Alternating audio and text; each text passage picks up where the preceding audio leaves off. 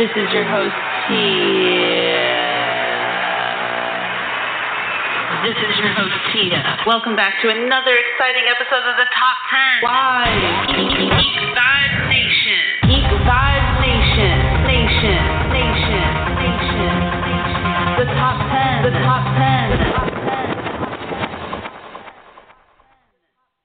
Hello, hello, hello, everyone, and welcome back to another awesome, awesome episode of the Top 10 by Geek Vibes Nation. As always, I'm your host, Tia Fabi, and I have with me this morning the very uh, marvelous Brittany Hegel. How are you doing this morning, Brittany? I'm great. I just imagine you sitting there going, okay, say something nice about her. Say something nice about her. Uh, uh, marvelous. She's marvelous. I'm like, mhm, mhm. I'm just teasing you though. I'm doing doing fairly good this morning. If I just wasn't so sleepy and didn't hear uh the cat, the neighbor's cats meowing outside the window twenty four seven. I mean, it. You have cats in the house, so it's like either way you're gonna hear cats meow. That's the same thing with our apartment. It's just randomly you just hear a bunch of meow, meow. It's like, oh god, what, what, what? Makes me think of like when I visited you and you would just yell, "What do you want?" And they're just still staring at you like you're the crazy person. I'm still waiting for the day where I'm like talking to Lady, my dog, and she suddenly just like talks back. It's gonna happen one day, and it's gonna freak you the fuck out. Honestly, she's sassy enough. She would do that. She would pull like uh, a Meowth from Pokemon and learn how to speak just so she could mess with you. Most likely, I don't doubt it, or to tell me that she's hungry because she's always hungry. But um, now that we've kind of gotten our an, not wow annual our weekly discussion about our pets, we need to discuss what the top ten is.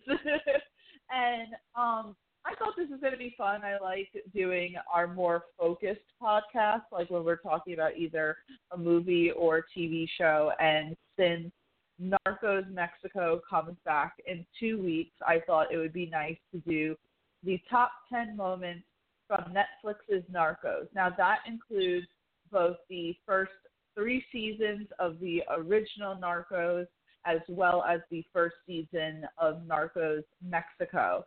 Um, before we get into our list, Brittany, what is your general thoughts around the show Narcos? Because I have to tell you that it is like frustrating me that I don't see that there are as many fans as there should be of this show on Twitter. So because we're fans, we should just gush about it. So what are your like general thoughts about this Netflix series?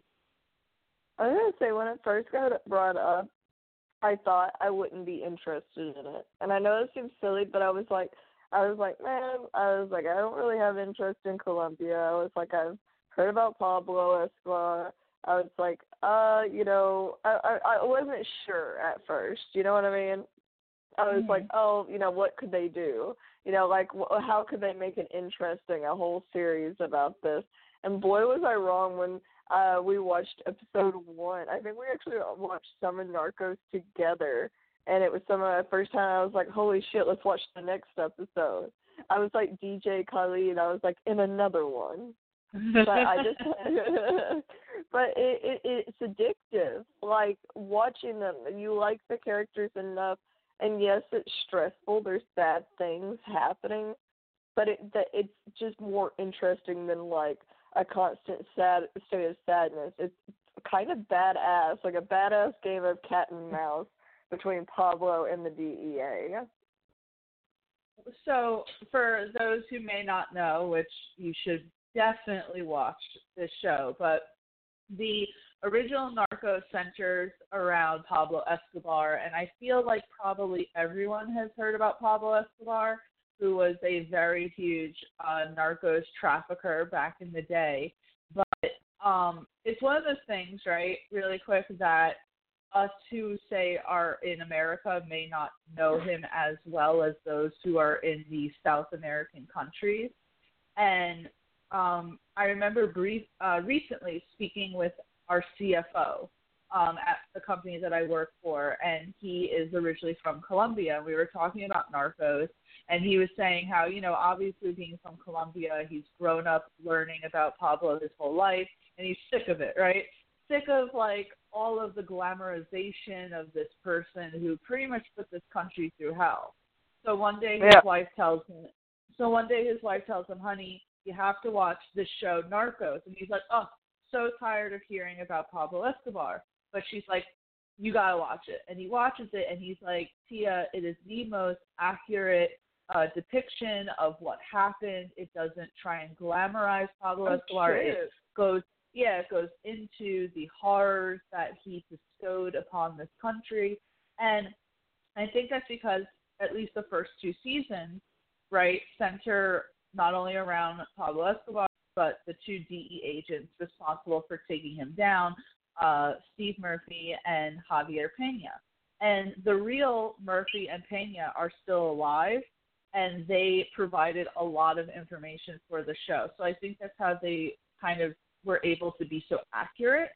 Um, and then we have the third, then we have the third season, which concentrates on the other huge cartel, the Cali cartel, and then Narcos Mexico, which moves into the what is called the first uh, drug cartel, the Guadalajara cartel, um, and that stars Diego Luna and Michael Pena.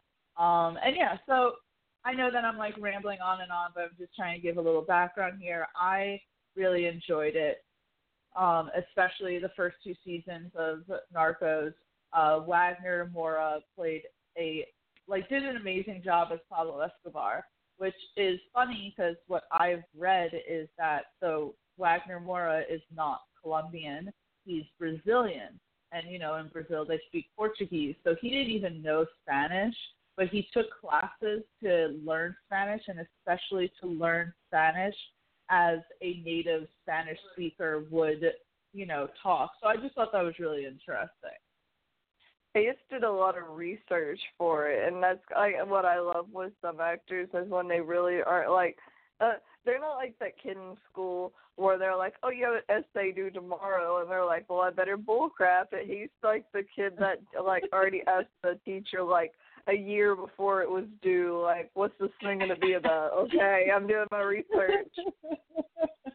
exactly. So I really appreciated that. I loved um, Pedro Pascal as Javier Pena, Boyd Holbrook as um, Steve Murphy, and actually, I before we hop into the list, yesterday I did a rewatch of the first season of Narcos Mexico, which I realized I missed so much the first time I watched it.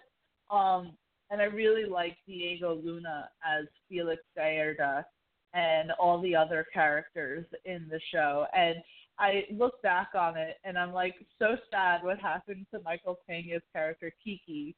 But we knew what was going to happen to him based on the first episode of the original Narcos, where they say, like, you know, the DE agent Kiki, who was killed, and that's the reason why narcos don't go after DEA agents anymore because of the response by the American government.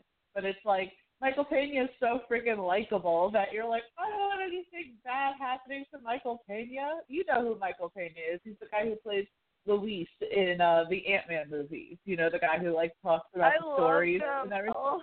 it is very depressing. I was watching a a scene, uh that scene you asked me to watch where and right afterwards he's like cooking for his family and I'm like, No, stop it.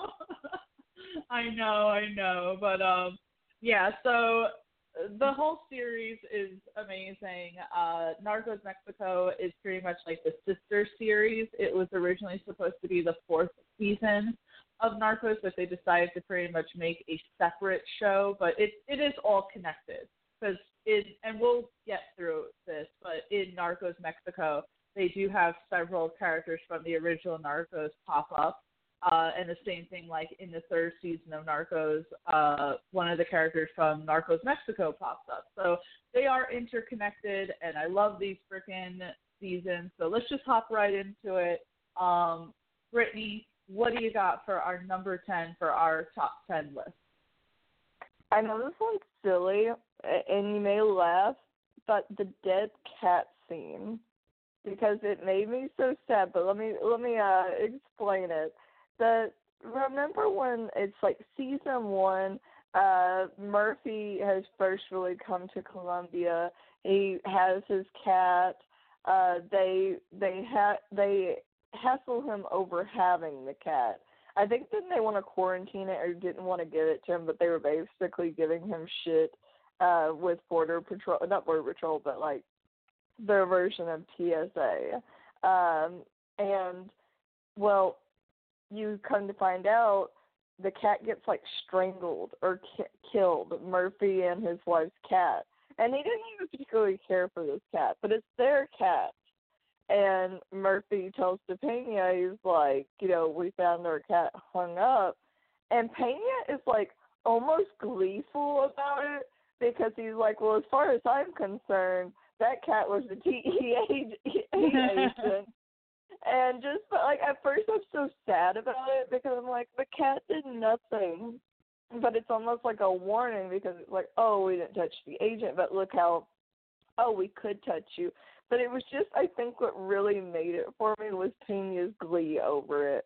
Over like, yeah, this means we can fucking hit them so hard because it's like the DEA uh, is very, very uh, aware of their like immunity status in Colombia, and they really take advantage of it to the point where you know what, that cat's an agent. We're hitting them hard, and it's like, well, shit, okay.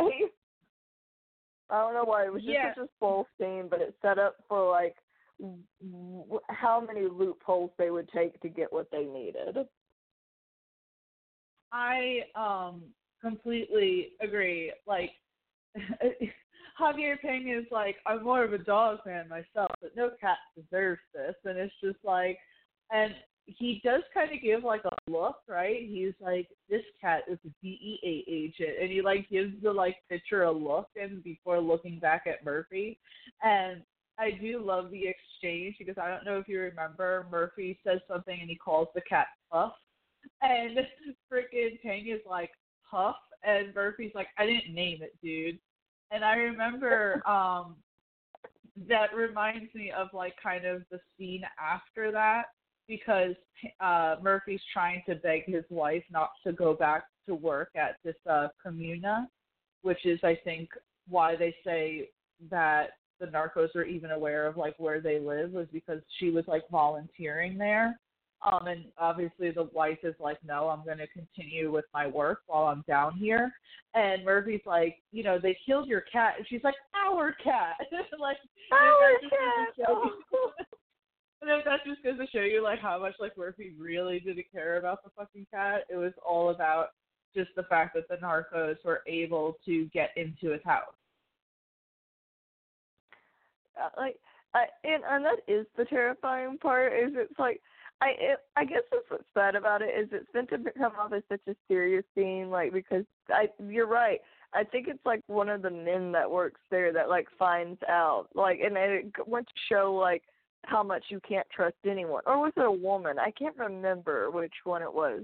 I think it was actually a woman that like found out where she lived and it's like how easy it was for them to find them and it led into it's like yeah it may have just been a cat which you know we both own cats so it's not just the cat but it was just like it, it was the catalyst for what was going to happen i guess uh, especially when they had just gotten there which i felt bad. I was like this cat has gotten into so much trouble. When it, when they were coming over they had issues and now the cat's dead and it was like well puff's death won't be in vain.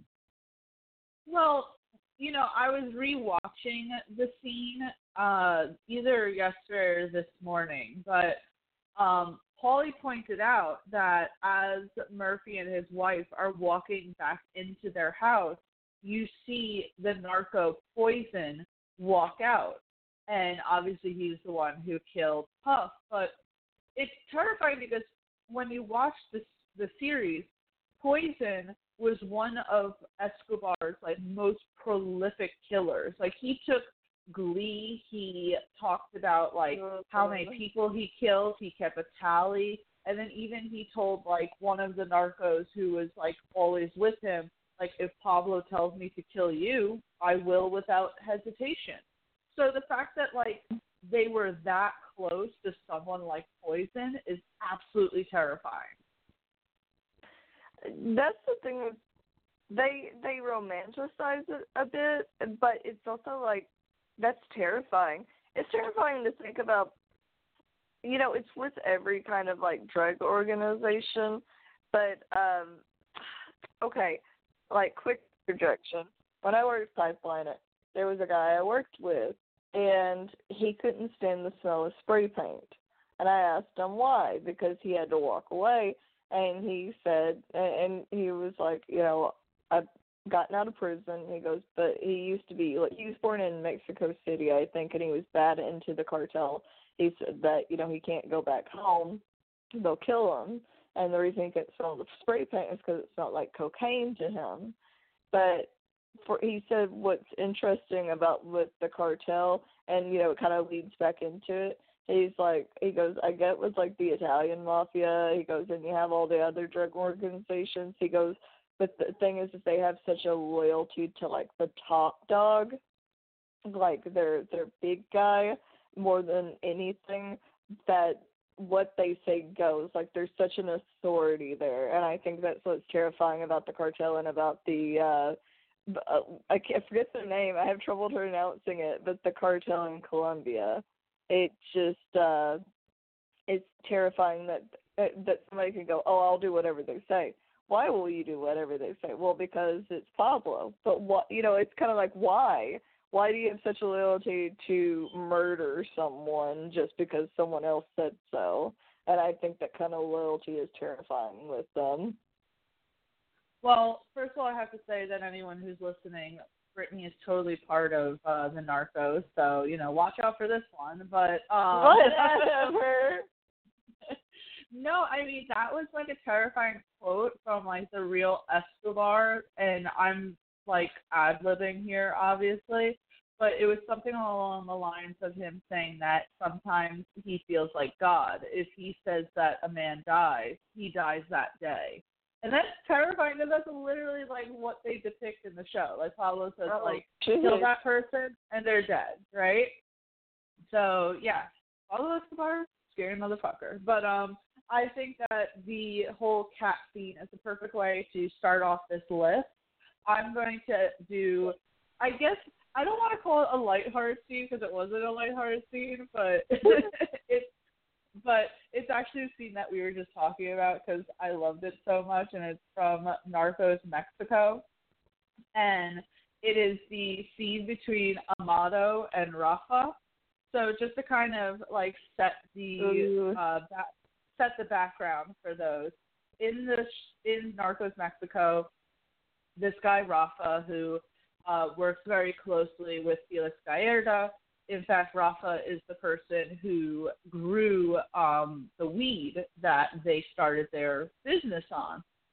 Um, and Rafa meets this girl, and he's like totally infatuated with her, and it's a really like crazy fucking relationship because this girl is like the daughter of some high-ranking official, and obviously would never approve of his daughter being in a relationship with a drug trafficker. And at some point, this is how crazy they are. Like the girl too is insane. Um, at, and this isn't the scene, but again, I'm just like, like preparing the backdrop. Rafa literally stages a quote unquote kidnapping of the girl, but she was in on it. So like, it's during Chris, it's during Christmas time, and her parents are having like you know this big celebration. Rafa and a few of his men come in with guns, literally take her, and they think like, "Oh my God, my daughter," blah blah blah. But they get into the car, and instantly the daughter's like, "Oh, you know, blah blah blah blah," and like they start making out and shit, you know, because it was all planned. So so Felix, who um is trying to keep everything in the balance, like realizes like how bad it will be for him if the girl isn't returned, and so pretty much like forces Rafa like, hey, like these people want your blood, you're going to return the girl and you're going to go into hiding. So, you know, X amount of period of time goes by that Rafa doesn't see this girl and blah, blah. So then the next time he sees her is at a club. And in his mind, it's like, oh, that's my girl. But I guess because it was like his girl's also crazy or whatever, you know, She's whatever the reason is. Yeah, he goes to like kiss her in the middle of the club, and she kind of like pulls away, like you know what the fuck. And in that moment, Amado, who is also a part of Felix's operation, he flies the plane that gets all of the drugs like to and from. He interjects and he's literally like, "Hey, baby, this guy bothering you?" And then Amado's like, "Oh, Rafa, how you doing?" And Rafa's obviously pissed because he's like, "What are you doing here with her?" He pretty much like scares her off, or not scares her, pisses her off, and so she runs away. And Amado's like, "You dick! I was gonna take her home with me." And and Rafa's like, "What? She's mine." And Amado literally goes, "Oh, still?" He's like, "If I had know. known." I, and he's like, "That because that person like, oh, he's apologetic," and he's like, "No, if I knew, I'd only fuck her harder." And I'm like, "Oh shit!" And in that moment, I really thought Rafa was gonna kill Amado, which I was like, that's gonna cause even more problems because again, Amado not only is the guy who flies the planes to and from, but he's also the nephew of Don Neto, who is like a big part of the cartel as well, and like pretty much like right next to Felix. So that would have caused like so many problems. But uh, in the end, Chapo pretty much, uh, yes, the El Chapo uh, convinces Rafa to just walk away. So I know that was a long, long like story of that, but that is my number nine is the confrontation between Amado and Rafa. So Brittany, I know that you saw that scene. So what are your thoughts? when you were like, uh, Brittany, watch this scene, I was like, okay, you know, because when you described it, I was like, it almost sounded more lighthearted, which at first I was like, oh, it is. But I'm hearing the actual background to that scene of like they've been together, like, cause he's like, you look amazing, you look like shit. I was like, oh, oh, okay. Like between the uh, Felix and uh no Rafa, No. sorry, Rafa and the girl. But Amado, when he walks up, I was like, this dude, by the way, has the biggest nose, and I'm all about it. There is something about that schnoz that I was He like, is. holy. really quick, he gives Adrien Brody a run for his money. Yes, he looks like Adrien Brody and Snape had a child together, like a love child. But um, Rafa, like, he got so dangerous, and like when they're staring each other down, and Rafa just starts laughing, I was like, oh, you know, maybe things are fine. Which, having if I had seen the background beforehand for that scene, I'd be like, oh shit, things aren't fine. Things aren't fine. Things are not fine. Uh, and then to watch him go upstairs and then grab the gun. At first, it was like, even though I knew he hadn't died, for I I thought for sure he was gonna get killed in that moment, at least shot, at least shot. But them staring each other down. But what I liked about that scene is uh to go back to the guy I knew in the cartel, he was like he was like it's gonna sound bad, he's like, You can't be a bitch is what he would always say.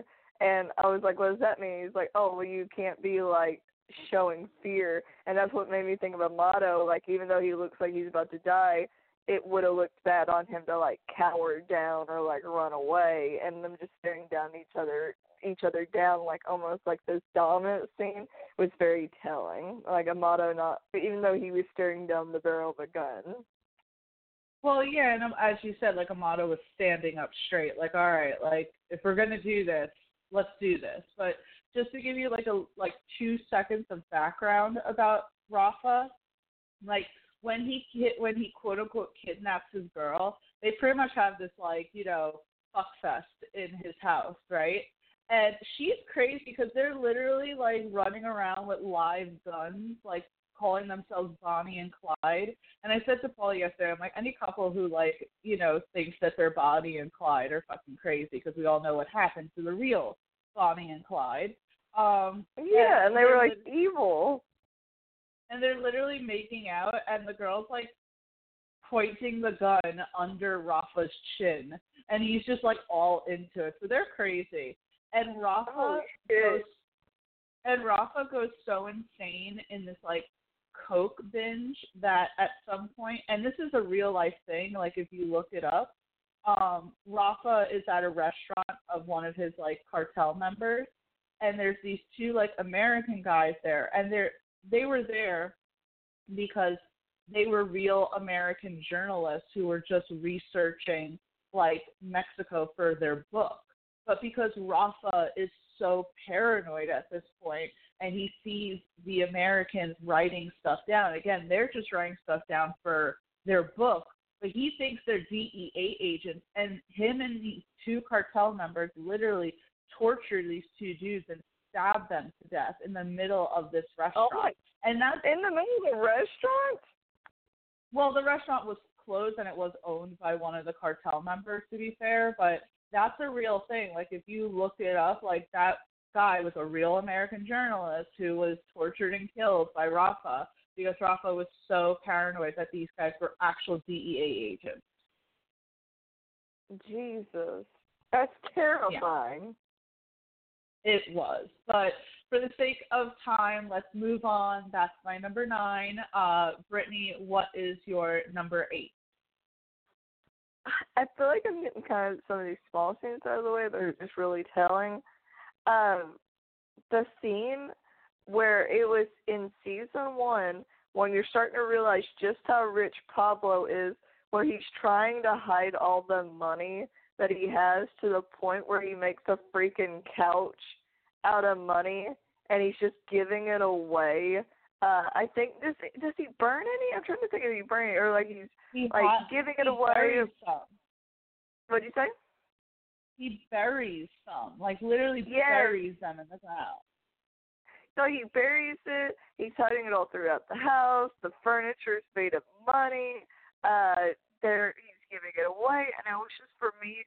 I know it may seem like such a small scene, but I was like, oh my god, he has so much money, and especially for a country that you know, a part of like him want he wanted to. Yeah, because I believe Colombia was a poor country at this point, and wanting like that's why he gave the point of like, oh, we'll help the poor, uh, we'll build stuff. You know, I'm gonna be president, so I can help you guys. But it was uh, you realize even for a poor country, he had more money than any of us over here. Like he had like like just piles of it. And I also couldn't help thinking, wouldn't a couch made of money not feel very good? And then I sat there and uh-huh. went, no, Tia would be like, I would smell this couch. I would never leave this couch. This is the most comfortable couch in existence. But uh, I don't know why, just such a small scene, but just getting to see just how much money Pablo had. And this wasn't even at like his peak. This was just the beginning and to know that it's just going to triple between here and there is just terrifying in a way. Yeah, I mean Pablo had so much money that he was literally giving it away at some point. And this is why even to this day there's such a um like some people still kind of like regard him in a positive light because he was literally opening up hospitals, opening up schools, but we all know that it was all just like a cover up for what he was really doing because when you have that much money, it causes like the negative attention because there's at some point where Gustavo even tells him like you're spending way too much and if you do that's going to like just put us in Forbes magazine and that's just not going to be good for us because people are going to wonder how the fuck is this guy who apparently owns a taxi company um making this much money Yeah. I forgot that he owned a taxi company. Yeah, that's definitely not going to be um a way to describe how you just came into millions and millions of dollars. Well, to like put it in perspective of how much money Pablo had at some point when remember when Pablo and some of his fellow cartel members go to Panama in hiding, he literally Uh-huh. offers to he literally offers to pay off Colombia's national debt to come back. And it's like you have that much money that you could pay off a country's debt. Jesus Christ. I I would did they did they accept it because for the No. viewers I watched a bit of Narcos but I I've watched uh, I watched more of season 3 than anything for a very important reason that I'm saving. but um man that would have been tempting. You know what I mean? Imagine if there was Yeah. a guy who you didn't know if you could fully keep him away but he said, "I'll pay off the American debt." I'd be like, "Ooh, it's a little, ah, little tempting." I'm gonna tell little. I'm gonna tell I'm gonna tell you right now, and this may get me some shit, but America would do it. like America uh, would you know do what? it. You're probably right. Or they would no. what they would do is they would seize their assets for what they did, and then use that money towards that, or military spending, one or the other. No, they would they would accept the payoff and then arrest the person anyway. Right. the American way. They would use it for something else. They would be like, Yeah. "Oh yeah, thank you. You know, uh, thank you for doing this. Now you're going to jail. Wait, but what? But we let you out of this one charge. Now you have Yeah. like ten other ones to deal with." I'm telling you, like it would happen, and I don't care what you think about it. It, it would. It would happen, 100. percent But yeah, I love the whole montage of Pablo trying to hide his wealth because um, we see later on down the line that his whole plan to bury money actually didn't really help him out because then the money went quote unquote bad, which I didn't know that money could go bad like that. But I guess it is I guess it paper. molded. Yeah, it molds it up. So, you know, but yeah, that like he was so wealthy. Like it, it does make you jealous a little. You're like mother effer. I'm a little Uh. jealous, but By the way, if you hear any kind of noise, just know my cat's an idiot. I love him, but he's like we have hardwood floors and he is peeling out. He is running so fast that he is running in place for like five seconds before he's actually moving. And I'm probably gonna murder him one day. well, I do not hear anything, but it is good to let the audience know. Um, um, I'm going to take. I'm gonna take the next one. I guess mine is like kind of a small one too, but I don't know why I like love this scene so much. Um, I don't know if you remember it, but it is the scene where Steve, it, huh? I didn't Hello? say anything.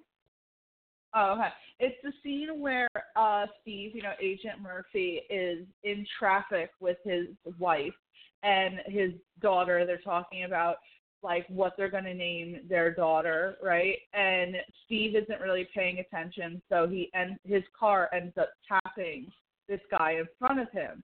And so he gets out and he's trying to like calm the guy down, but of course the guy's very like fired up and he's like, "Fuck you," you know, blah blah blah, you stupid you know, American, you don't even speak Spanish, you know, blah, blah, blah, you know. And at this point, like, Steve is just 100% done with everything. He's become a little hardened at this point, And he literally, like, takes his gun out and shoots the guy's tires because he's just like, oh, we good now? We good? And then he comes back into the car, and his wife is obviously looking at him in horror. And he just turns to her and he goes, I think Olivia is a great name for our daughter, and then just fucking takes off, and I'm just like, oh my god, God. Like, Oh, yeah, I remember that scene. yeah. I don't know why I love this so much. I think because you know we saw like how Steve obviously was like new to the way things were done. He's obviously a guest in this country, and he kind of like has a little bit more of an inversion of you know doing things a little rougher, like say Cur- uh, Colonel Carrillo does. But I think at some point he just like kind of like loses his shit. And we see that not only in this scene, and I don't know if this is going to be on your list, but it's on my list. But really quick, when he like beats the shit out of the one guy in the airport bathroom because the guy's sniffing coke and he's just like like at some point Steve just breaks and he's just like I'm done being a nice guy. So, but my scene is him shooting this guy's like tires. So, um, what do you think about this? I think what it goes to show is that I think before this wasn't Murphy just dealing with say uh some people doing pot by the beach and doing those kind of stings where it was a little more light-hearted. It wasn't like as serious as what he was doing in Colombia. So to watch him, he's like, and you can tell he's like a nice guy. Like even Pena, I think at first is kind of like, oh yeah, this fucking guy over here. You know, he doesn't know what he's about to get into. You know, it is a whole different world. And it's like he does kind of he hardens up, and yes, he does what he needs to but you can tell what like mental aspect he's having on him to be able to do that and it's like i think it was telling for even his wife uh you know because she lives with him and came with him but to just see what she was like what he's up to where it would make him snap like that even in like you say like in a civilian lifestyle it's kind of like oh shit i i would yeah.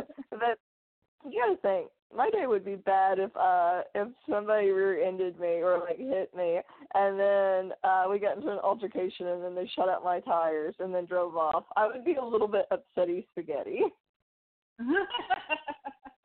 I mean, I would too, right? But it's just kind of like how Steve reacts in that moment. And you're right. Um, prior to going to Colombia, he was just dealing with like pot dealers, and he said like his the people he was chasing went from you know hippies in flip flops to like dangerous people shooting Uzis and shit. And that's um that's why Steve even went to Colombia in the first place is because his partner got killed during like a sting. So I think that from what and really quick, like when he first gets to Colombia, like you see Pena and Carrillo are kind of like you know tiptoeing around him. They're not like bringing him on every mission. And Steve is just kind of like, stop babying me. Like I'm down here. I'm in it all the way. But then I think he sees things that he's just not prepared to see, and that just kind of like fucks him up a little bit more than maybe like Pena because even though Pena is like involved, I think he's like a realist when it comes to what's going on. So it doesn't affect yeah. him as much as it affects Murphy. Well, what was that scene where um Pena goes, "Oh, you know, you lost your partner. We know, but this guy has lost like every partner."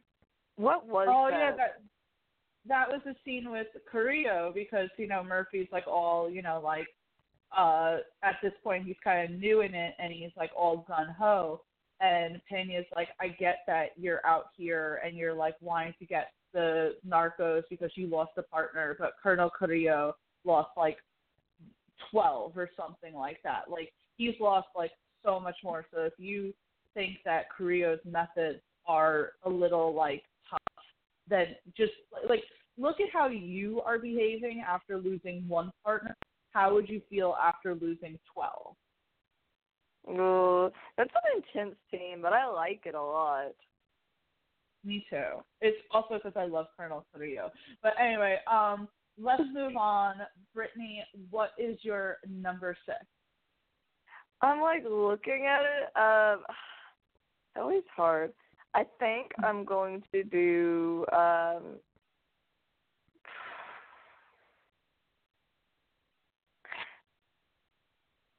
I'm gonna choose. Okay. It's so hard because I have two scenes that I like equally, but I was trying to decide which one I wanted to go ahead and do. But I think I'm gonna do uh Chepe at the salon. Oh, it's, I uh, was waiting for you. Yes, that's why I have two with Chepe, and I was trying to see which one I wanted to do. But I for uh, so as we know, Chepe is in I think in New York, isn't he? And Yeah. he's running the American operations, which is funny because he doesn't speak a li- lick of English. I think I read he never learns any English. And I think I remember asking you, I said, How could you live in America and just never pick up the language? And like you said, you said, you know, there's so many like I you have Little Italy, you have Chinatown, you have basically all these subdivision subdivisions of where you can speak only your language and be able to make a living and never have to learn English. And that I think that's part of the reason he loved New York so much was because he was able to do that. But so he's running the American operations. Well, I can't remember what, uh, what were they. It was the Dominican Republic. They were Dominicans, weren't they? That I think right. were uh yes. And he's he's handling Operation. I think what it was is that they were moving in on their territory and dealing mm-hmm. uh around that area or in New York and the Dominicans were kind of moving in on that territory, and Chepe has to handle it. Well, that ends up it's with uh, Chepe. He comes into the salon because I think that's where they're running it out, and she's he's getting a relaxing treatment, uh, like getting his hair relaxed. You know, like getting it from curly to straight. Well, you know, the lady's just like, oh, you're Colombian, and he's like, oh yes, and and like the guy behind them is like Colombian, and then they start to like the women, the hairdressers are like starting to catch on, and there's a guy waiting to get his hair done, and she's like, oh, let me guess you're Colombian too. And just to see like the guys in the back come out, because you you know you're realizing yes this is an area where you know they're running this operation out of, and it's just such a good scene because by the way, Fluffy Gabriel Iglesias is like one of the guys, and I was like, wait, is that Fluffy? That's not Fluffy. And I was like, yep, that's Fluffy. But um, you know, Chepe doesn't end up killing everyone. Uh, the really sad part of it is though is that one of the hairdressers is like left alive and she's just cowering and Chepe kills her and I was like, Oh, oh he's a bad dude. He is a bad dude. But my only side note before I hand it off to you is, you know, it's like I have a cosmetology license, and the one stuff uh, thing I never wanted to touch was relaxing treatments. You want to know why? You can only leave it on your hair for like five seconds. Like literally, as soon as you put it on and finish the hair, you need to wash it out immediately. If you don't work quick enough, you're screwed. You're gonna ruin this person's whole head of hair. So when he gets a relaxing treatment, and he's like has it on this entire time and he's looking at himself in the mirror. I was like, he should be bald in this next scene. Like no joke. But, like I remember watching uh like a demo of getting your hair relaxed like uh in person and it literally took like five minutes to do this lady's entire hair and then she was like she was like, This is even too slow. We need to go to the sink now and I was like and you had to use like all this neutralizing shampoo because you had to bring down like yeah, like even up the pH level of the hair because it's like so acidic, I think. And so I don't know why that stood out to me. I was like, Chepe, wash your hair. Go to any like YouTube video of this scene and look at the comments. Everybody's gonna be talking about the relaxing treatment, not the freaking oh yeah, they murdered a lady and like murdered all these people. I I love that that's what you were um, focusing on because I, I felt like you your cosmetology license was coming into place because freaking um in the middle of you describing this scene, you're like, hey, he was getting his hair done, he was getting a relaxer, and I was just like, of course she has to mention that. But yeah, uh, yeah. this scene was crazy because I love the way it's set up as you said, like they're in New York, and apparently the Dominicans are kind of moving in on. Because I think it was that they were like buying out everything from their supplier, like where Chepe was doing, and I think the whole thing was like that. Um, so Chepe's there and he's like getting it done, and like the girls are kind of like laughing, like, oh, you know, uh, your accent, where are you from? And he's like, Colombia. And they're like, oh, that's so funny. This guy behind you from Colombia. And then they're like, wait, that guy who's waiting to get his hair done is from Colombia. And I feel like they obviously had to have known that they were like, like uh, infringing on the Colombian turf. So then it's like, okay, why are three guys from Colombia in a Dominican hair salon? And, and I think I like, remember too, really, really quick, not to cut you off, it's that these Dominicans were young. I think it was that yeah. because I think Chepe himself says that oh, you know, basically it's a bunch of young people wanting to make their stake. And I think for Chepe, it was like Big Daddy coming in and like basically slapping their wrist really hard because it's like these were basically just kids compared to him because you know by this time it's been in the thick of the cartel. Chepe's probably grown up in it, and you have these new players in the game. And just to see Chepe like this is how things are done. This isn't gang banging. This is I'm gonna come to your house and murder you type shit. Well, um, like Chepe has this uh quote that's something along the lines of sometimes as an adult you learn that there are some things that you don't like that you have to accept and I feel like that line was very poignant because not only is he telling it to them because now they're in this situation that they don't want to be in, but I think he's also kind of reflecting on the fact that, you know, as you said, he's been in the cartel for most of his life, most likely. He is a partner for Colombia's second largest uh, cartel, now at this point the largest since Escobar is out of the picture.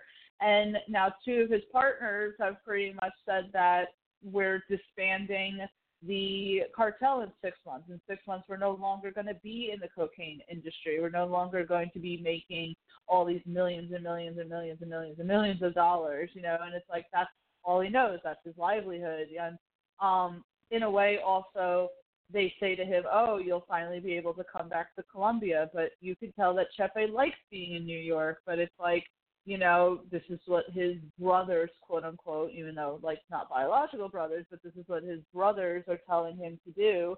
And it's like he doesn't like it, but he's going to do it because sometimes as an adult you have to do things that you don't like. What gets me about Chepe is that he seems so fun loving. Like you see him, he kisses uh was it Pacho I think that he ki- he kisses his head? Like they're very like a brotherhood and it must be hard. And even his wife is like i don't want to go back to colombia. I want to be in america. Like it's just like i just laugh because her voice gets really whiny in that scene. And he's like basically like no baby but shut up no, I mean Chepe definitely has like more of like a playful mentality. Um, we'll probably get into this a little later, but um, you know, when Felix Gallardo in Narcos Mexico goes down to Colombia and meets with the Cali cartel, uh, Chepe is a little playful. Like he's smirking and he's like he's like, uh, you know, you're trying to get into this business, but weed is one thing, cocaine is another, isn't it? And then he like tells one of the brothers, uh, Miguel, he's like, all right, make the deal already. I want to take uh, Isabella, who's the woman who's like making the connection between Felix and the Colombians. He's like, come on, I want to take her.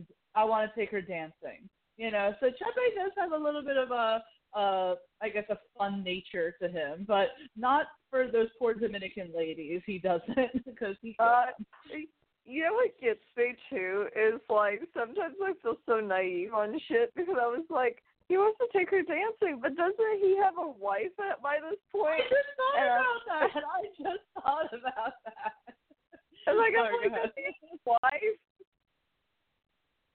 You know what? Um, we've obviously seen in Narcos that they all have girlfriends, pretty much. like, it's not right, but um, that's the scene. Even remember, like, uh, Pena asks Murphy at some point, like, "Oh, you know, your encounters. And Murphy's like, I'm married. And Pena gives him this look as if like like as if Murphy said the most batshit craziest thing he's ever heard. Like Murphy's there being a good man, going like, "I'm married. No, I don't have any encounters." And Pena's looking at him as if he's like the only man in all of like Colombia who's like that. well, I think what gets me is, but on one hand, I'm not saying this makes it right, but Chepe's wife is super whiny, like super whiny. like basically, I think at some point Chepe has to be like, "Shut up, baby," like over the the TV situation. I feel like I have to go back and watch it because I don't like remember a whole lot. of season three, which I know is wrong, but like I even like I wrote an article ranking all of the seasons of Narcos, and I put season three like on the bottom just because Yeah. like, I wasn't as I wasn't as into it as all the others, so I have to like go back and like look all of that over again. Yeah, you do. You want you Um, always give me homework. I'm giving you homework. Watch for Chepe. I mean, season three. Okay, but it's not like you've really watched Narcos Mexico. And Narcos Mexico season two comes out in two weeks, and our man Scoot McNairy is stepping out of the narrator role and into the spotlight. Oh, Scoot.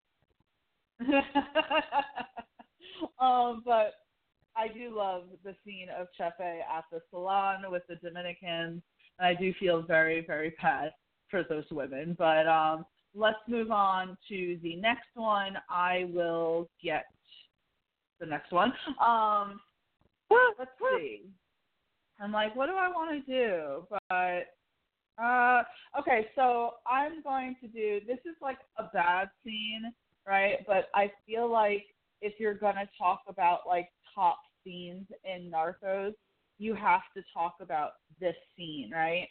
And I will say that I was very ignorant. Like again, me growing up like in America, I didn't know a whole lot about Pablo Escobar other than just his name and that he was like a drug trafficker, right? So to me, like this show really was very educational. Um, so remember there's the scene where Pablo gets that young guy to go on a plane and he's like, You're gonna record you're gonna record like these two businessmen and when the kid like opens up the the box and he presses the button, it is a bomb and it blows up the plane. But you're sitting there and you're like, you know, this obviously is a dramatization and made up for the show because no way did this actually happen because like I feel like we would have known about it, right? But then Yeah. the very ne- but then the very next episode they show real life footage like and Pablo really did blow up a plane full of like 170 people because he thought that the uh, presidential nominee was on the plane, and because that presidential nominee um, wanted to extradite him to America, he thought, okay, I'm going to get rid of this guy. And it was just like a huge, intense scene to watch that, you know, all these poor, unsuspecting people, and also the kid you know, because the kid didn't know that that's what was going to happen. He thought that he was just going there to record audio for Pablo. Did he have a family too? He, he had a family, and he was so excited because he was like, oh, because he had a young wife and he had a kid, and he was like, this is going to set us up. Um, and instead, not only does Pablo have him killed, right, because of blowing up the plane, but then he also orders the execution of the wife and the child, which that child is the child that Murphy and his wife end up adopting because the mother does get killed. Um, and it's terrible. So, and I know this is like not a happy scene, it's not necessarily a nice scene, but I feel like if you're talking about top scenes in Narcos, you have to talk about it because to me, of someone who knew nothing about this, that was shocking. So, what do you think about the airplane scene? Oh, and also really quick before I go to you, you know, we see that the presidential nominee, um, uh, I forget his first name, but Gaviria is the last name. That he was going to go on that plane, and Murphy pretty much was there, like begging him, like, "I have a gut feeling, don't get on this plane." And he's like, "You know, I can't be afraid. I can't be, you know, intimidated. You know, I'm going to go on this. There's no I real never go on a concrete evidence." right? But like you know, uh, is like, oh, there's no concrete evidence that something's gonna happen, and Murphy's just sitting there like, you know, I have my gut feeling. Please, like, just go with it. And they decide, okay, you know what, Agent Murphy, like, I'll I'll do this if this is what you're saying. Um, and thank God he did. Thank God he listened for Murphy because he would be dead. But yeah, Brittany. So I'm sorry. Um, what do you think about the airplane scene? The thing that I think got me the most about that scene is, I, at this point, and I know it sounds bad, Pablo's almost redeemable at this point. Like, okay, yes, he's giving back to the poor. Yes, he's giving back to the infrastructure. Yes, you know, there's drugs, but ultimately, has he done anything too evil? Right? Has he let himself snowball into something else, or is his intention still good? But for me, that was such an act of like absolute like evil of like where it's not just oh I got to kill this guy. I he murdered a plane full of people. So to me, it was like almost shocking. Like okay, this dude's bad. This dude isn't just some like just drug pin that like wants money and wants to make a name for himself. Like this is a guy willing to do anything. And I think it really sets the scene to go, Oh my god, he's he's a bad guy, he's awful. But it is sad that there's like wasn't there children on that plane too? Like like it was a commercial plane. It was a commercial flight, so like any other flight that you would take, that was it. It wasn't full of a bunch of politicians or anything. It was just regular civilians. And what's crazy is that after that, Pablo's like telling his kids, like, your father did nothing wrong. And it's like, come on, dude. Like, how do you sit there? And what's crazy is, like, this is the start of me really disliking um Pablo Escobar's mother because the mother like goes to Tata, uh, Pablo's wife, and she's like, oh, you know, no way Pablo was involved in that. And Tata's like, of course he was. Like, how delusional was the mother? She never thought that Pablo did anything wrong.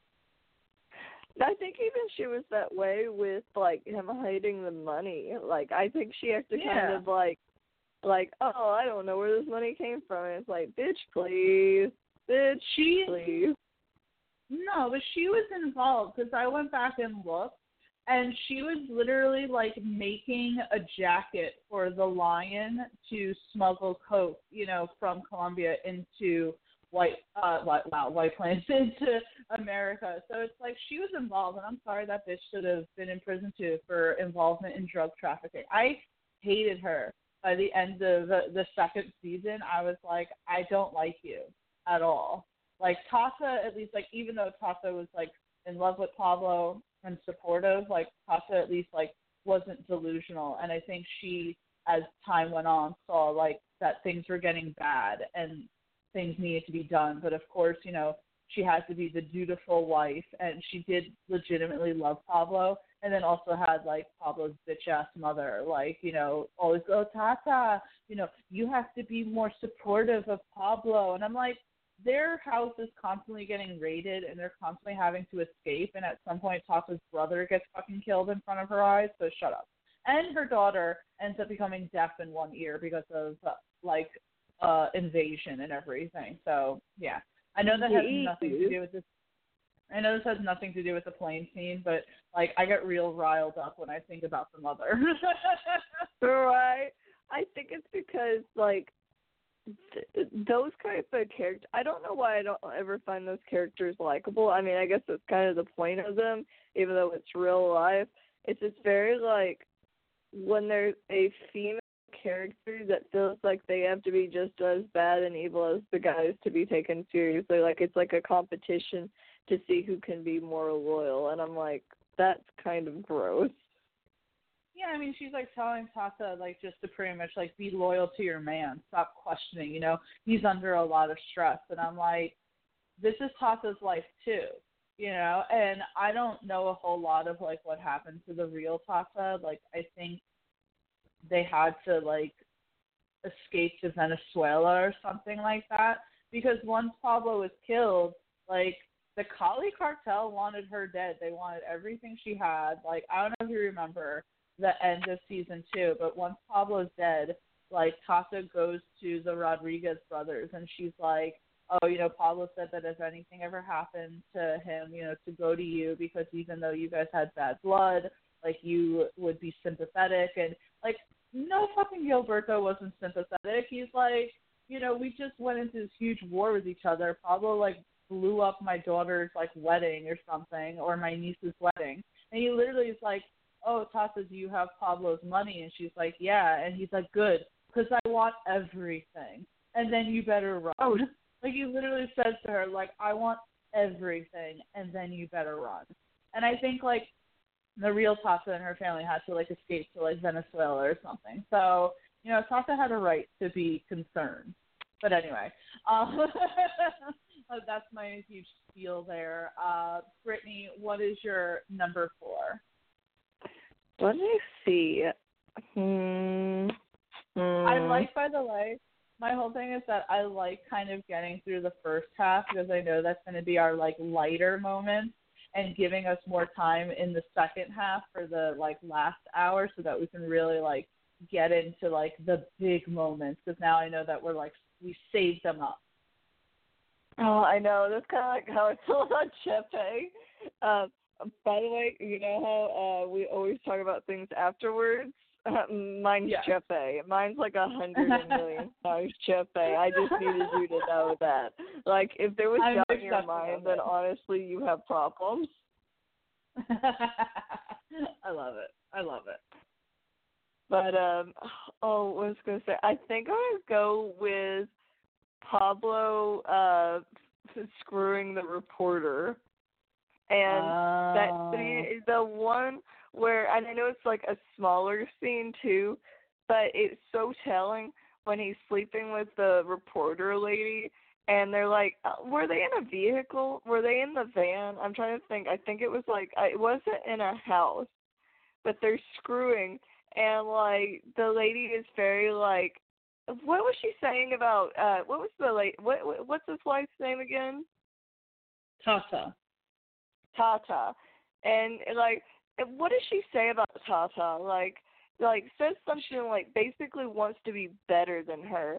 Like she would very much like if he was like, oh, I'll leave my wife for you, she would be all over that. But like whenever like you see Pablo get so angry because you realize yes he's evil but he loves Tata and even though he's cheating on his wife this means nothing to him and how angry he gets with her he's like he grabs her neck and he's like you don't disrespect Tata.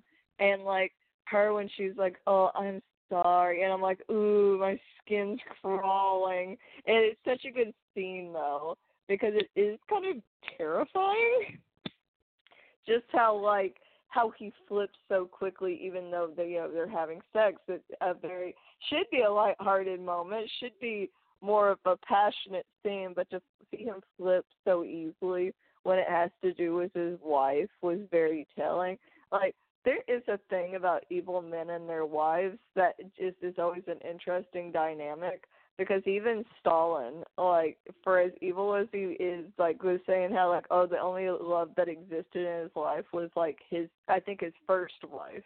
Like he remarried, but it was his first wife. So to see it like with Pablo, it's like what's up with these evil men that are like oh yeah I hate everything except for my wife, but even though I'm cheating on her and putting her through all of this shit. Um, the reporter totally wanted to be with Pablo because she asked like at least four times within the series, "What about us?" Like every time she's like, "So what about us?" But what about me? So what's going to happen? And he's pretty much like, and he does say at some point, he's like, "I don't have time for that pussy shit." Like, but um, what happens in that moment is they're fucking like somewhere, not in a car, because they're fucking standing up. Because she says to him, Does your wife screw standing up like this? And that's when he's like, Don't you ever disrespect Papa and like, you know, she's like, Oh, I'm so sorry, Pablo. But um what's crazy about that is like, you know, the reporter Valeria, I think her name is, um, doesn't make it like very obvious that like they're not screwing because at that point Pablo is running for uh he wants to be a politician, right? And uh Valeria's helping him with his campaign and obviously Pablo's bringing Tata to the campaigns, but like, you know, anytime Valeria gets a chance, she like tries to interject herself in front of Pablo. So at this point Tata is pregnant and so she's like puking in a toilet and Pablo's like trying to console her, and Pasta goes, "When you win, don't ever disrespect me with that bitch again." like so, Pasta oh. is definitely like fully oh. aware. I love that like, she is aware. Like it shows that she's not naive about it. No, and that's the thing is I never thought that Tasha was naive. I just think that she loved Pablo so much that she like you know, stuck by him. But she definitely wasn't naive in like things that were happening. But yeah, you know, kind of why though I love that scene that you said where Pablo's screwing the reporter. I love it because like that whole entire scene is like a 15 minute fuck fest pretty much because you I don't know of if you course remember. you love it for that reason, of course. But no, it's just, but it's like the way they edited that, right? They couldn't have spread it out. Like they like blatantly like had like three sex scenes, like one after the other. You had Pablo and Valeria, then right after you had Pena and this um like one of his confidential informants. And then right after that, you had Murphy and his wife, and it's like they made no like effort to try and separate that. Like, oh, let's you know They spread it out the episode. they were just like sex, sex, sex. And I was just like, oh my god, I gotta take a break. Oh no, my virgin eyes. I was just saying, like I was just laughing. I was like, this is that's why I say it's like the three scene like fuck fest because it's like they again just didn't even like try to make it like I don't know, but um, it is interesting the dynamic that Pablo has with Valeria because it's like they're screwing and she continuously tries to ask Pablo like what about us? And he's like so he tells her get out of my face with that pussy shit. He says to her that you're a bandit as well so stop acting like a little like flower or something like that. And what's crazy Ooh. is that and what's crazy is towards the end when Pablo's on the run and Tata is in protective custody, Valeria like Tata reaches out to Valeria for help, um, even though she doesn't like her. And then remember the Cali cartel team up with um Judy Moncada, who is like the wife of the guy that Pablo murdered, who was a former like member of his own cartel and then they also team up with those uh, paramilitary people to form Los Pepes.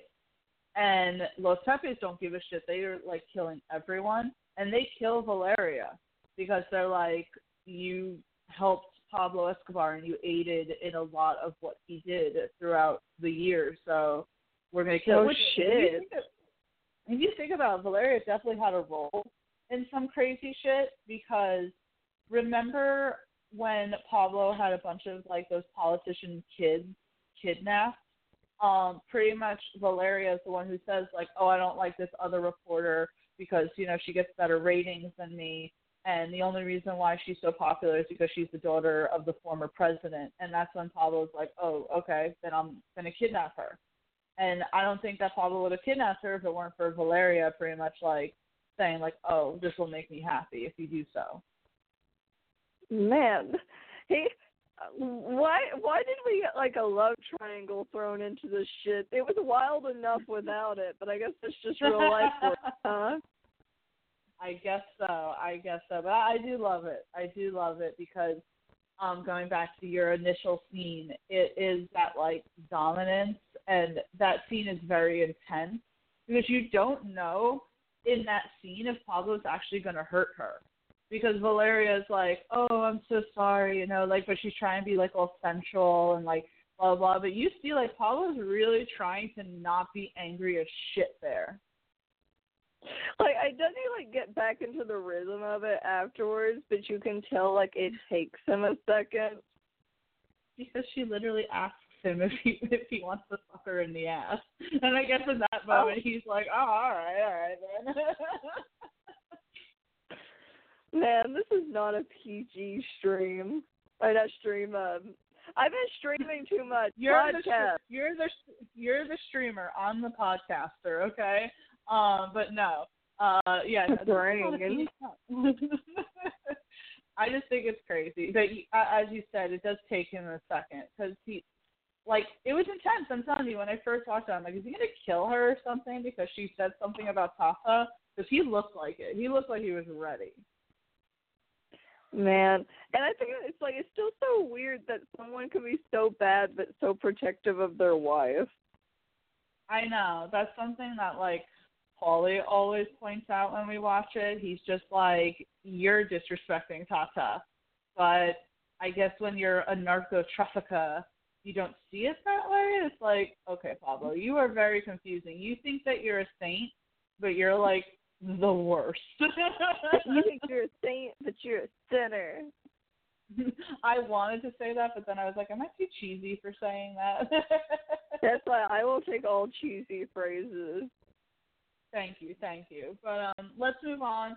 I'll do my number three, and it is probably one of, again one of the craziest like scenes that I just love. But it is um I don't know if you remember this scene. It's the scene of Colonel Carrillo pushing both of those drug traffickers out of a helicopter or a plane. Oh, I think it was shit. a plane. I had forgotten. So- Please continue. so there's at some point where um uh Colonel Carrillo who was like they describe him as like the one guy that Pablo was scared of, right? Because Colonel Carrillo like went at the traffickers hard. He was incorruptible. He didn't accept any bribes. He was just fearless, right? Like, and he did a lot of questionable shit, but to him, he's just like, you gotta fight fire with fire. So at some point, he captures two of the Sicarios, and he's gonna go transport them. And Pena's like, no, I'm not gonna go with you. And Murphy's like, okay, I will go with you. And they're up in this, and I, I forget if it was a helicopter or a small plane, but I think it was a helicopter. But anyway, they're up there, right? And Colonel Carrillo is like talking to one of them, and they're like, I don't know anything. I promise you, I don't know shit. And he's just like, Oh, so you don't know anything, right? And he's like looking at the other guy because I think it was the other guy, Gato, who was like the important one, right? Like the one that you know would have the information. So fucking Carrillo literally shoves the other dude out of the plane while they're in the sky. And, and you see Murphy try, like Murphy jumps a little, like to almost like try to catch him, but like you know that's not gonna happen. So, um, so at this point, so then at this point, obviously Gato sees that like Carrillo's willing to shove someone out of a plane. So Carrillo's like, so are you sure that you don't have anything to tell me? And Gato pretty much like leans in and he's like, eat shit, you know? And you see Murphy like kind of like sigh because it's like, oh God, okay. And then Carrillo just kind of like looks at him and they're like having a stare off and then Carrillo just shoves him out of the freaking plane. And it and I never forgot that like the subtitle is like faint screaming. because like and I'm like, oh my god. So like literally Colonel Carrillo just shoved two people out of a plane while it's like however many feet in the air. Murphy is witnessing all of that. And I like again, this is like Murphy who like wants to be involved, but I don't think he's prepared because he can't even fathom the levels that like someone like Korea would go to. Because um, after that, you like see him on the phone with his wife, and he's like crying because that shit was intense. So yeah, that's my uh, number three. What do you think? I, I'm gonna say really quick, uh, for if you gotta think of being his wife in this scenario. At this point, whatever happens to your day, you could be like, "Oh, so and so was so mean. They, you know, did this, or you know, the kids were like just out of hand." And he's like, "Yeah, baby, I love you. I understand, but I just watched two men get pushed out of a plane." And she's like, "Oh, I'm sure they were wearing parachutes." No, no, they were not. no, their their hands their scenes are literally well scenes their hands are literally handcuffed behind their back. they're they're not living. what they say? Walk it off. Just walk it off. Steve Rogers would be like, just walk it off. But yeah, no, I love that. terrifying scene. of that. Is you go, yeah, they got pushed out of the plane. Obviously, they're dead. That's a long time to be able to uh accept your fate that you are literally going to hit the ground.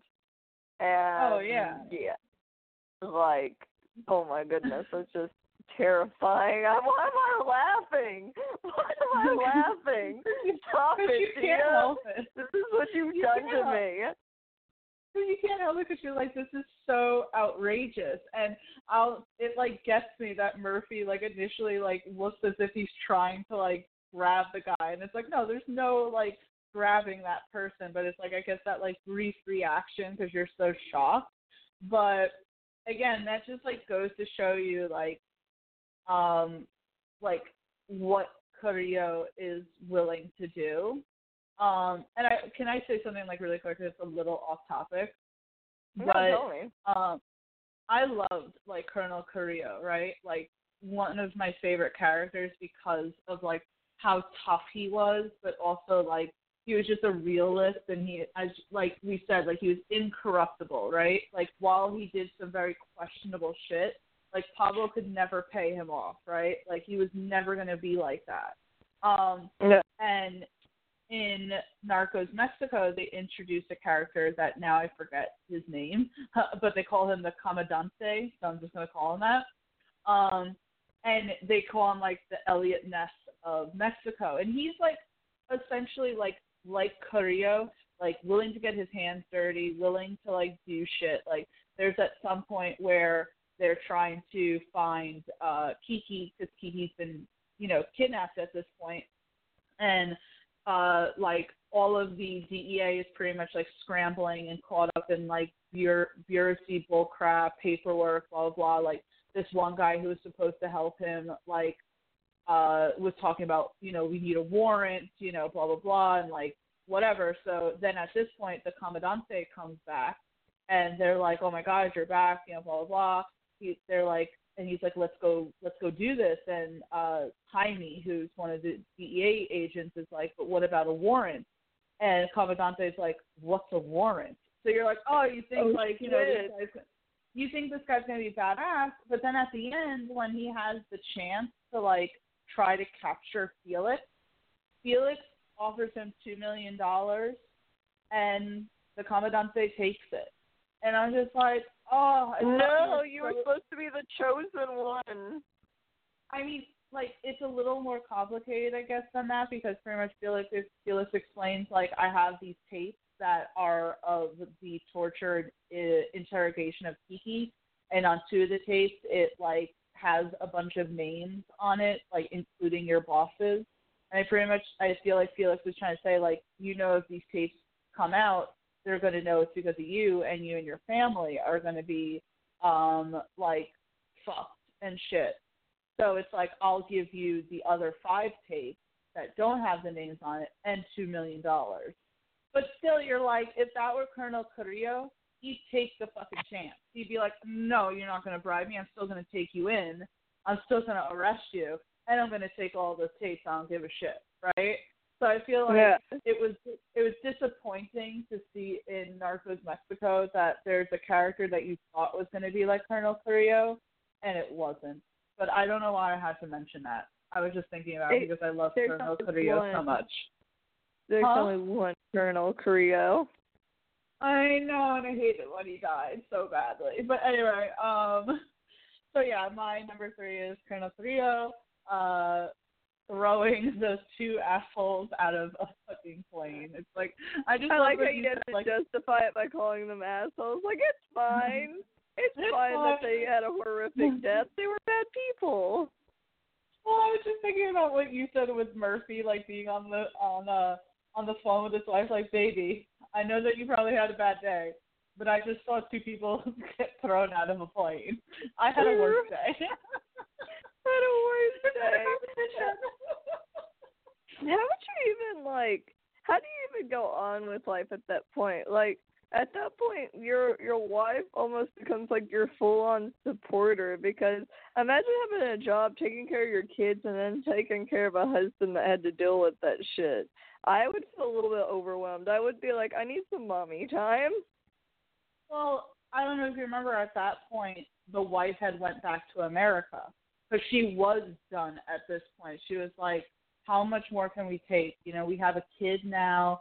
Like, when can we go home? And Murphy's like, I'm not done yet. So she does go back to America at this point because she needs to get away from it. But after that, um, when Murphy like talks to her about it, um, she does come back to Colombia to be the support system for him. But Isn't that uh, something about like in real life Murphy's wife never left and she was like irritated by that part? Yeah, no, I was just gonna say that was like the one thing when they were interviewing like the real Agent Murphy, like about inconsistencies that the show did because he said like while you know the show for the most part was like incredibly accurate, obviously they have to take some sort of like creative liberties, and you know I guess just for drama, like oh make that little scuff, but he said like you know my wife was like I never left. Like I never left you. I stayed in Colombia, and it's and you had to be like, oh, you know, they have to do that for the drama, you know. Like I, I know you didn't leave. you probably was like, they're making me look out like a bad wife.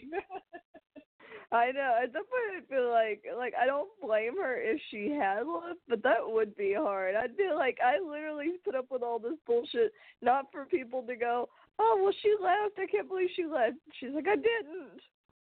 I didn't. And also in real life, the real Agent Murphy, um, they adopted two Colombian children, not one. But um, yeah, you know what? Kudos to the wives of these DEA agents in um, these shows because I'll tell you that Kiki's wife in Narcos Mexico, she was like a saint. She needed to like be like given a medal of honor or something like that. She was so good. Um, but yeah, so that's my number three. Brittany, what is your number two? I know that it's going to be about Chepe. Unless you surprise me, it's not about Chepe? I want to know what the name Chepe means because you know how there's so many different me- me- name meanings, but Chepe just sounds sexy. I don't know why. Like, don't even judge me. I'm about to look it up in a minute. Uh, mine's gonna be, and, and I almost have to like rework in my brain because I was trying to find exactly what happened in the scene again because I'm a little rusty. Basically, when he meets the journalist, because it turns out, you know, Chepe he lives in America. He's, you know, he goes to this diner all the time. But I think it's that he realizes that there's this guy watching him constantly. Well, after he kills the Dominicans, I think he like blows up a building uh, that had the rest of the Dominicans in it, or maybe it was just that salon. Basically, causes a big ass explosion to uh, kill off the people that were that they were dealing with.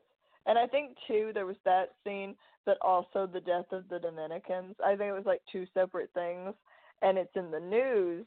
And I think it's like Chepe and his wife are watching TV, and it's like showing the explosion and like the death, and that they think it's tied to Chepe. And Chepe's just staring at the TV, and then when the TV comes on, I think the uh guy that he realized was watching him he he sees him on TV and he's going that motherfucker. I think that's what he literally says, which that's where his wife leaves him with I don't want to leave New York and he's just like basically like shut up baby. Please shut up because he's got to go deal with this. But what gets me in that scene is that that journalist is still there. Like I think uh, at that point if you're going to show your face but you're still like undercover, don't you think you would like take off work a little bit, something not to tie in the fact that hey, here's the face of the guy that's been watching you because uh he ends up going I I don't know, actually I think he just ends up the guy's like actually just going there to eat, but Chepe like sits across from him. Like he doesn't hide from it. Chepe's like, "Oh, you know, basically like it's nice to see you now like to actually look at you and just like the intimidation of it. I think he does end up killing that journalist there, but it's such an intense scene because you can see that for as fun loving as Chepe is, he will always cover his butt. He will always like he couldn't just let it go because yes, he had already been outed. His face had already been outed, but it, at that point, it was a matter of principle to go stare the guy down in the face because I believe the journalist was like young, and the and Chepe's like, you basically do not know what you've gotten yourself into, Bucko. but I know I butchered that a little bit. But because even though it's like my number one, but it's just hard to describe because there's so much that goes on in that scene, and it has been a while for me to watch this scene. But I just love Chepe tracking down the journalist to be like, "I found you, mother effer." I feel like I have to go back and watch it because I like vaguely remember this scene. But uh, tell me, and I know you're gonna agree with me, but there were like way too little of scenes with Chepe in season three, and there needs to have been so much more. Well, I know, like I wish there was way more because that was the reason I even watched season three because I think you see him in season one or two, and then I No. was like, oh, you don't see him there. Then how did? Oh, I just saw. I remember what it was. I watched uh, that clip of the salon, and I was like, who's this guy? And you're like, oh, that's Chepe, and I was like, oh. I guess I have to watch Narcos now, and you're like, oh, he's only in season three, and I was like, well, here I go. Uh, where's that meme where it's like, oh shit, here we go again? That was me. That was me with the Chepe train. Choo choo. Yeah, um, Chepe was only in season three of Narcos and in one scene of Narcos Mexico, which I'll get into. But um, yeah, no, uh, like it sucks because you have seen Pacho, who was one of the partners in the Cali Cartel in season one and season two, and then in season two you had the Rodriguez brothers who were part of the Cali Cartel. But I guess the reason why you never really saw Chepe is because the other three are located in Colombia and Chepe is located in New York. But still, way, way, way underutilized. Like he was a great character. Uh, he was, and I'm trying to look back and see because I know the guy was like Cuban born, the the uh, journalist. Which yes, he was a U.S. journalist uh, and anti-drug crusading editor of magazines. And but it said he was killed by uh, Alejandro Wilson Mejía Velez. But I think that my I think that was Chepe. I think Chepe was his nickname. Yeah, Chepe was definitely like uh, a nickname there, but um I have to go back. If you find the episode, like let me know. I'll go back and watch that scene because I like I just don't know why season three to me just didn't live up to say the previous two seasons because those were so good. Um, so I didn't like overly pay attention to season three, which I know sounds wrong because this whole entire show is the top ten moments from Narcos. But um, you know, I only really liked the Chepe scenes, and now that I look back on it and realizing that Kerry Bishé, the woman who played Donna Clark in *Halt and Catch Fire*, was in the third season, and I'm like, I just like her. She's so beautiful. Um, but anyway, yeah, I I love that all your scenes are Chepe. I have a feeling that we're gonna have our honorable mentions, and you're just gonna be like Chepe, Chepe, Chepe, Chepe, Chepe. I know. Which, by the way, really sorry for butchering that, but I forgot like how much went into that scene because it's like a, actually a pretty long scene. But I just love Chepe like um facing the guy, like confronting him after realizing exactly who he was. I feel like you and I like those type of scenes because even when we like write stories together, we always kind of include that like confrontation at a diner scene. Like, tell me I'm wrong Yeah. here. No, you're not wrong. Because I feel like it's such a quintessential like New York thing to have diners uh-huh. like that. Because like I live in Arkansas. You want like where I live, you want food? Well, there's a Mexican restaurant over here, but we also have McDonald's over here. But nowhere except for like that one place that you said reminds you of uh of Duck Dynasty. That's the only like diner diner we have here. Triangle Cafe. Um, but Brittany, I love your uh, number two um, because Chepe is just amazing.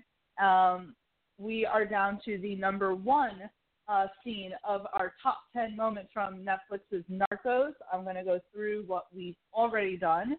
Uh, the top uh, the number ten is the cat scene. Number nine is Amado and Rafa uh, confronting each other. Number eight is Pablo hiding his money. Number seven is Steve shooting the guy's car. Number six is Chepe at the Dominican salon. Number five is the airplane explosion scene. Number four is Pablo screwing the reporter. Number three is Carrillo throwing Sasso out of the plane. Number two is Chepe confronting the journalist. And number one is from Narcos Mexico. And I'm going to set up the scene for you, right? So okay. the first few the first few episodes of the show is Felix Gallardo in the weed business, right? And business is booming, business is good. Rafa has made a new strain of pot that is better and, you know, yada, yada, yada. So they've been good, right? Well, at some point, Felix discovers that, you know, while business is good, um, the real you know drug that you should get involved with is Colombian cocaine. And this woman Isabella, who's one of his associates, says that she can make the connection. She can make the introduction. I mean, right? And he goes. So Felix goes. So Felix goes down to Colombia. He meets with the Cali cartel. He meets with Miguel, Pacho, and Chepe, and everything looks good. Like they've made a deal. They're good. Uh, Felix and Isabella are walking towards the airplane um, to go back to Mexico, and then suddenly the a car pulls up and literally grabs both of them and tosses them into the car. And they're like, "What's going on?" And you see Blackie from the first two seasons of Narcos, and he's like, "We're going to Medellin to see the boss." So they bring them to they bring them to uh, what we discover is Pablo's place. They tell Felix to wait by the water, and then Felix is like, I just love this scene so much. I'm sorry for like detailing it so much, but I love Felix is looking. Felix is looking out in the water and he sees something like moving, and then suddenly you hear Pablo's voice go, "Hippos," and you just see Pablo coming out of like the darkness, and it's so intimidating, right? Uh. And he's just and pretty much Pablo has this whole discussion with Felix where he's just like, "So you came down to Cali, like I mean, you came down to Colombia. Why?" And feel and you know he says like like I'm going to give you an opportunity to be honest because you should be honest. And Felix is like, "I came down to make a business arrangement with the Cali cartel." And Pablo's like, "Well, why not me?"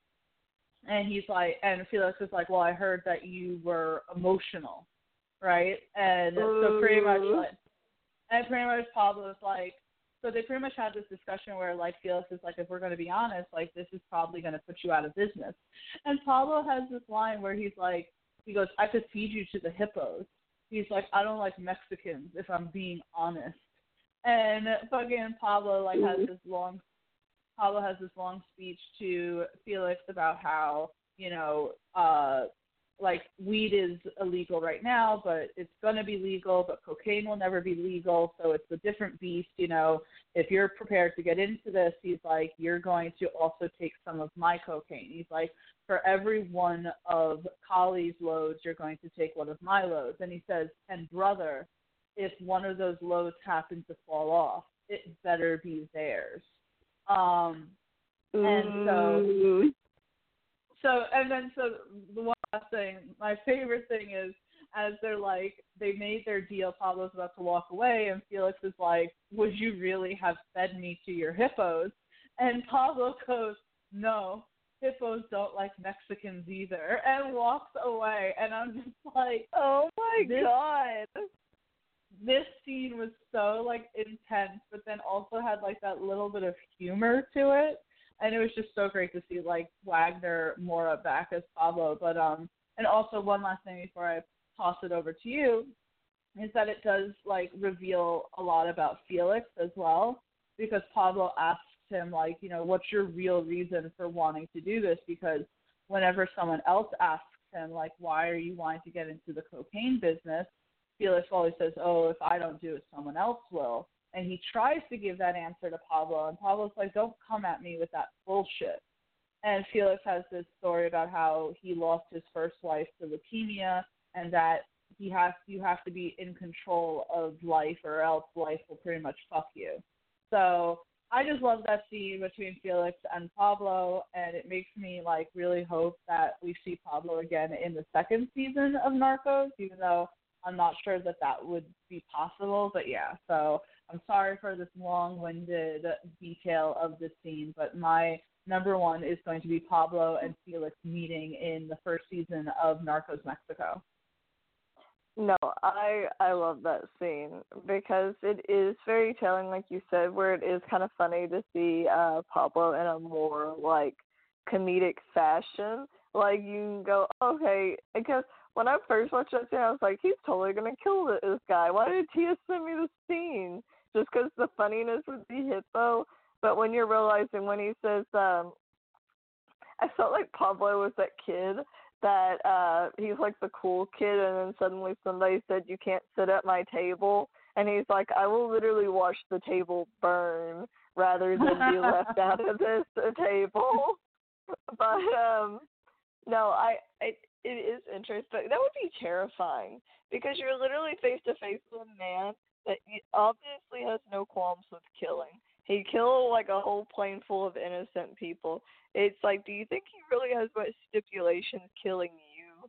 Like, he would, yeah, he would probably most definitely feed you to the hippos. Which, by the way, hippos are terrifying in their own right. Pablo is a hippo in its own right. He, he looks unassuming, but he'll literally chase you down. He says that to Felix. He's like, hippos, you know, look a certain way. Like, they're uh fat bald like a baby but their teeth you know will literally crush you you know like he has this whole speech to felix about the fucking hippos um and it's just so great because again like it is terrifying like felix and isabella are like walking towards the plane as if you know like everything's good and then suddenly they just get kidnapped um by pablo's men who are just like so gleeful like they look like Black the guy Blackie is like, we're going to Medellin. we're gonna go see the boss. like, like Pirates of the Caribbean with like the pirates being so gleeful over him. You're gonna meet the captain, and you're like, yeah. oh my god, it's like crazy, and I felt like so bad right? Because like Isabella just looks like she's about to like shit brick because she's like, oh my god, what is going on with this whole thing? I was just here just to make an introduction to the Cali people, and now we've gotten fucking hijacked by Pablo Escobar. They're like, they're like, uh, uh Chota, I don't think we're in Kansas anymore. oh my god, it's so crazy. Like, but obviously everything, uh, you know, goes well. Felix ends up in the cocaine industry and is doing, you know, bringing in more money than ever as a result. So, um, in I don't know if you watched the trailer for Narcos Mexico season two, but they obviously show Pacho at some point. So there is obviously another Colombian connection in the second season. So that's why I was like, are we going to see Pablo again? I just want to see. I just want to see Chepe. Oh my god! I know that was the great thing about seeing him in that scene in Narcos Mexico when they're like all there sitting, and Chepe's just like, "Make the deal already. I want to take her dancing." and it's like, um, the whole thing was like a gravelly voice.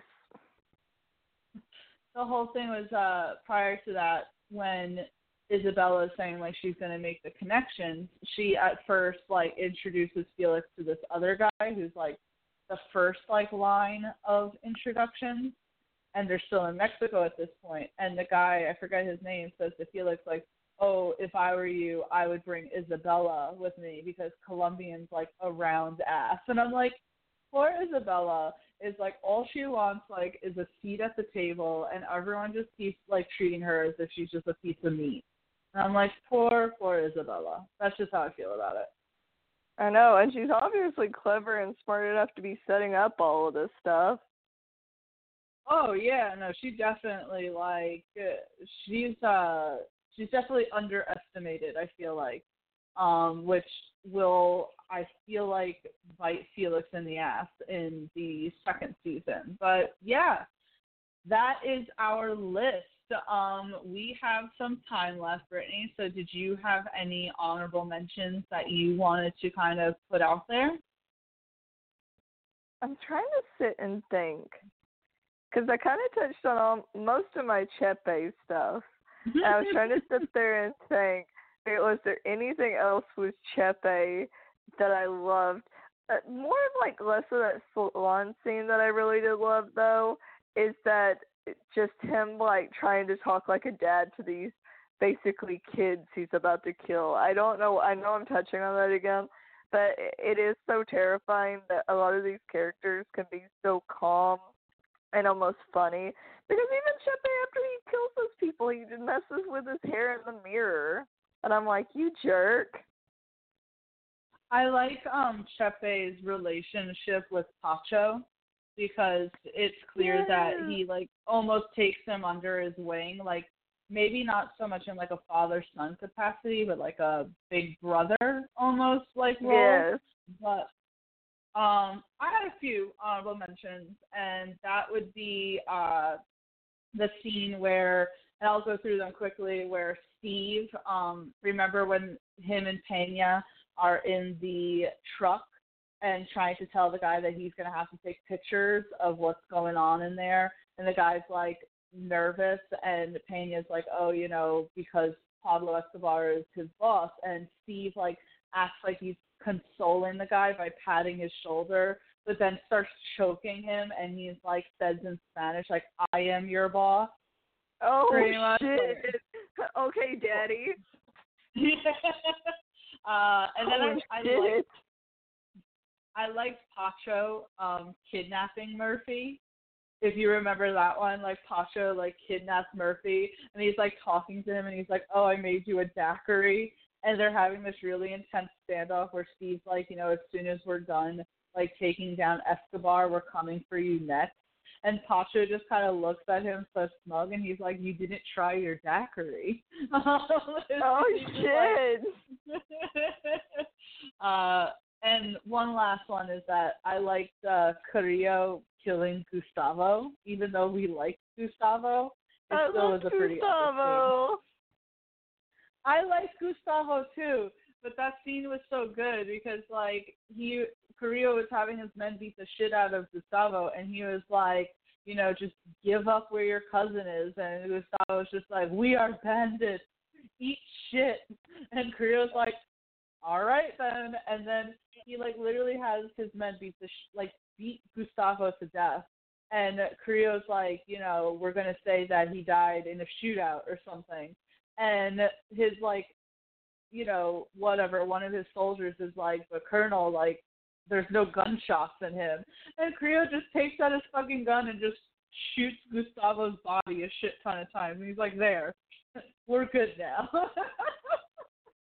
I, I kind of like Carrillo's just basically like, do I have to do everything myself? And it's like that's that's pretty much Carrillo's like whole thing. Like, do I have to do all of this myself? But we see that Carrillo like has like a softer side. I was just looking at the scene where like he's out to like lunch with his wife, and she's like, "Oh, finally a romantic date," and he's like, you know, like all lovey-dovey with her and shit. And he's like, "I remember when we were young." and you and I would go out and your father would be watching us. what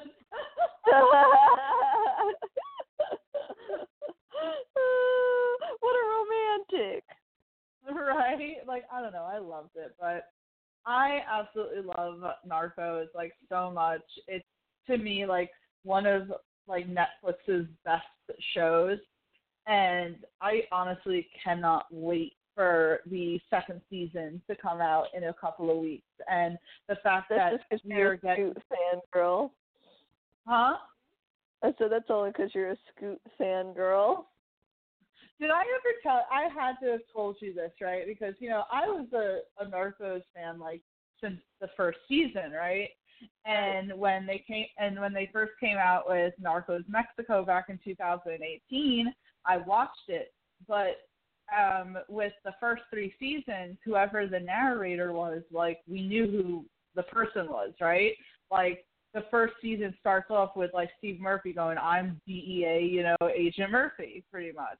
And then in the third season, Javier Pena is the uh, narrator. So in Narcos Mexico, it starts off with this voice that like you never see on screen because it's not Kiki. Like you would have thought that like oh like Kiki's the main character, it's going to be Kiki. It wasn't. And I remember like so curious. I'm like, who the fuck is the narrator of this series? And I looked it up, and it was like Scoot McNairy. And at the time, I didn't know who he was. So I'm like, who the hell is this guy? Um, but for sorry, go ahead. No, I'm just laughing. Like, uh, for one, mm, who who names their child Scoot? And on the other hand, it's like, who is this guy and why do I not care about him? And then you saw him and was like, oh god, oh no, he's hot. Pretty much. I was like, oh my god, this this guy is uh, the narrator for Narcos Mexico. I'm suddenly so much more invested. But anyway, um, for those who don't know, uh, Scoot McNairy was the narrator for season one of Narcos Mexico, and now will be one of the main characters in the second season. And he will be playing DEA agent Walt Breslin, who is the first time that the narrator and main character is not a real uh, person, but ra- like there there's never been a Walt Breslin, and the only thing close to this was that Colonel like Colonel Carrillo there was no one called Colonel Carrillo, but they did have a person who was similar. They just decided to give it a give the guy a different name so that they could like make him more intense than he was. But Walt Breslin is supposed to be pretty much like the symbol of the type of agent that went down there after Kiki's death in revenge.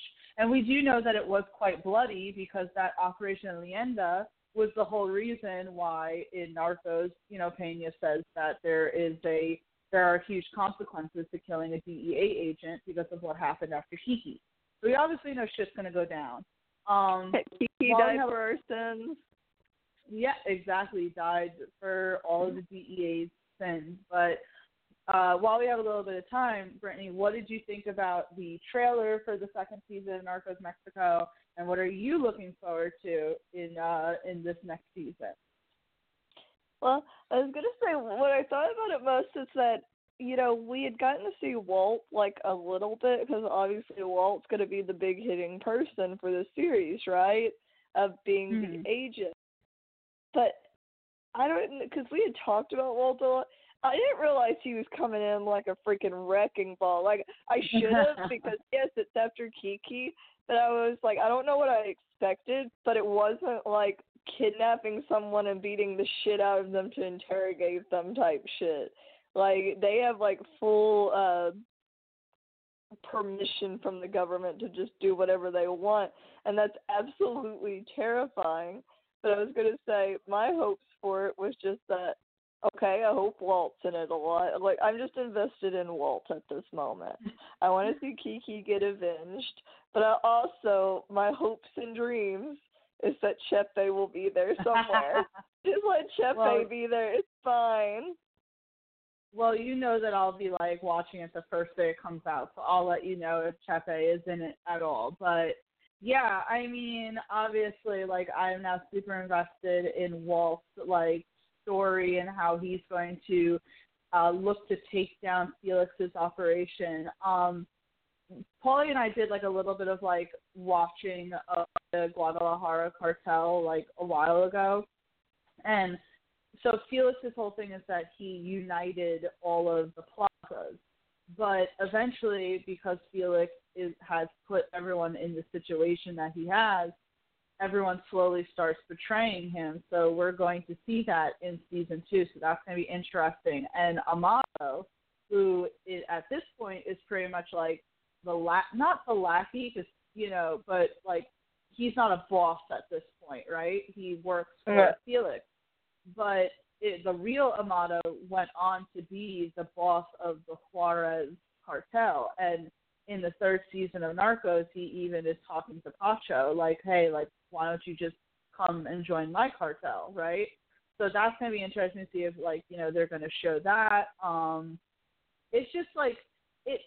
I you know what I really like want this like avengement for and I don't know if that's in the word avengement, but uh for Kiki because like looking back and watching the first season of Narcos Mexico, um, I like felt really sad for Kiki because again like Michael Pena is so likable. And I noticed something, and I know I'm like talking your ear off at this point, but I noticed no, something going back, going back and watching it, um, and I pointed it out that throughout the season, like you, like the first season, I feel like was like a love letter to the real Kiki, because throughout it, you have people like constantly telling Kiki like you've done enough, like almost like telling him like you like really like helps us, you know, because like his wife tells him, like his workers like tell him, they always are constantly saying like, "You did enough, Kiki," and I don't know, like there was something like about hearing that that was like really like sweet, but then also really oh. sad. it was almost like they were just even trying to say it, you know, past the grave, like you did enough, and I'm like, oh no, it's sad. I came here for badassness up for sadness, and it's like, well, guess what, buddy? You're getting both. You're getting both. I'm just really excited for the second season of Narcos Mexico now, just because like it looks like there's so much at stake. Um, and again, since we see Pacho, it's like, what what is Pacho doing here? Like, why is Pacho in this? And it's like, is there going to be more Chepe? I'm invested for you, Brittany. Like I hope you thank get your you, check. Thank you. I got so little of him. this is all it I does, wanted in this world. It does suck that like they both died in the third season. How did you say that Chepe died again? Chepe goes to like I can't remember what country. He goes there to try to strike a deal and they basically like, yeah, sure, and then they kill him. Oh shit! yeah, like it's a very short scene. There's still like epicness to it. He just gets shot, making a dumb move. Oh shit! That he does suck. Garcia.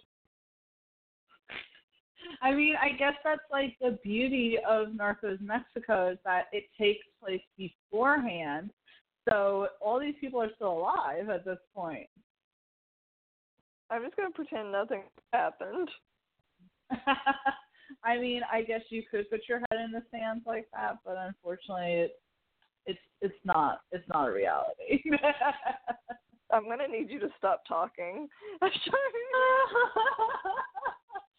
You know I'm right. You know I'm right. I feel like I've said that a time or two in my life. Listen, girl, girly. I'm wagging my finger at you. okay, but, mom. Um, well, you know, uh, we did a fantastic job going over the top ten moments from Netflix's Narcos. I feel like it was just fun to kind of live in this world for a little bit because I would never want to really live in the Narcos world. I just want to watch it. But um yeah, so everyone who is listening, the second season of Narcos Mexico comes out February 13th. That's like two weeks away from now. I am so utterly pumped. Um, and I'd like to know what you guys are looking forward to with this. But Brittany, while we have a little bit of time left, tell us where we can find you, what we can look forward for, and uh, plug your shit. Sorry, I don't know why that made me think of a game show where it's like, oh, spin that wheel, like so it's like choose your fate. I was like, okay. Uh, basically, you can always find me at twitch dot d at blah blah twitch dot tv uh, slash itty bitty Brit, uh, which is funny. Everybody always thinks I'm British until they click on me and they're like, wait a second, you're not British. And I'm like, no, uh, you thought I was something, but I'm doggo. But no, it, it is funny. I have a great time with it. Then streaming Dark Souls, which is an extremely hard game, but weirdly very uh feel very accomplished every time you beat a boss. Uh just bought a second webcam. It's so that when I'm streaming people can watch the cats while I'm doing it, but also so that uh they call it a kitty cam. But also uh I started making these little perler bead arts and uh a lot of my uh, viewers were like, I just want to watch you make these, so it'd be really therapeutic. And I was like, you know what? Okay, I'll get a second cam for it. But you can also find me at Twitter uh, on uh, on Twitter at itty bitty brit zero because you know name was taken, so I had to make do. But uh, been posting a lot of pictures of the art there when I'm going live, what I've been up to some silly memes. So if you like that sort of thing, that's a good place to find me. I, I always love the explanation as to why you chose the username that you did. But yes, please, everyone, make sure that you show Brittany your full support because she is really just bringing awesome content to everyone. And please make sure that you follow me on all of my social media accounts Instagram, um, Facebook, uh, Twitter, Vero, all of that good stuff. It's TFAB or TC Stark is the username, so you can find me easily there. Also, follow us, Geek Vibes Nation, at all of the following uh, freaking, I can't even talk, the social media that I just said Facebook, Instagram, Twitter, Vero. We got a lot of awesome things. We have a lot of awesome content articles and podcasts. Obviously, my top 10 is the most important one of all. No, I'm kidding. But we also have Geeks Against the Grain, Geek Vibes Live. We got plenty of awesome stuff. And we also have our, I like to say, our sister and brother podcast, such as Scene and Nerd. They call this a movie, and Cape and Castle. Just awesome stuff. Really amazing people that we work with. And yeah, so please make sure that once we post this up that you like it, share it, and let us know what your top moments from Narcos Mexico and Narcos are because we love the show. Brittany, thank you for being up this early and just obsessing with me. And I hope everyone has a great day. Have a great day, everyone. Have fun with Super Bowl Sunday. Oh, yeah, that thing. Bye.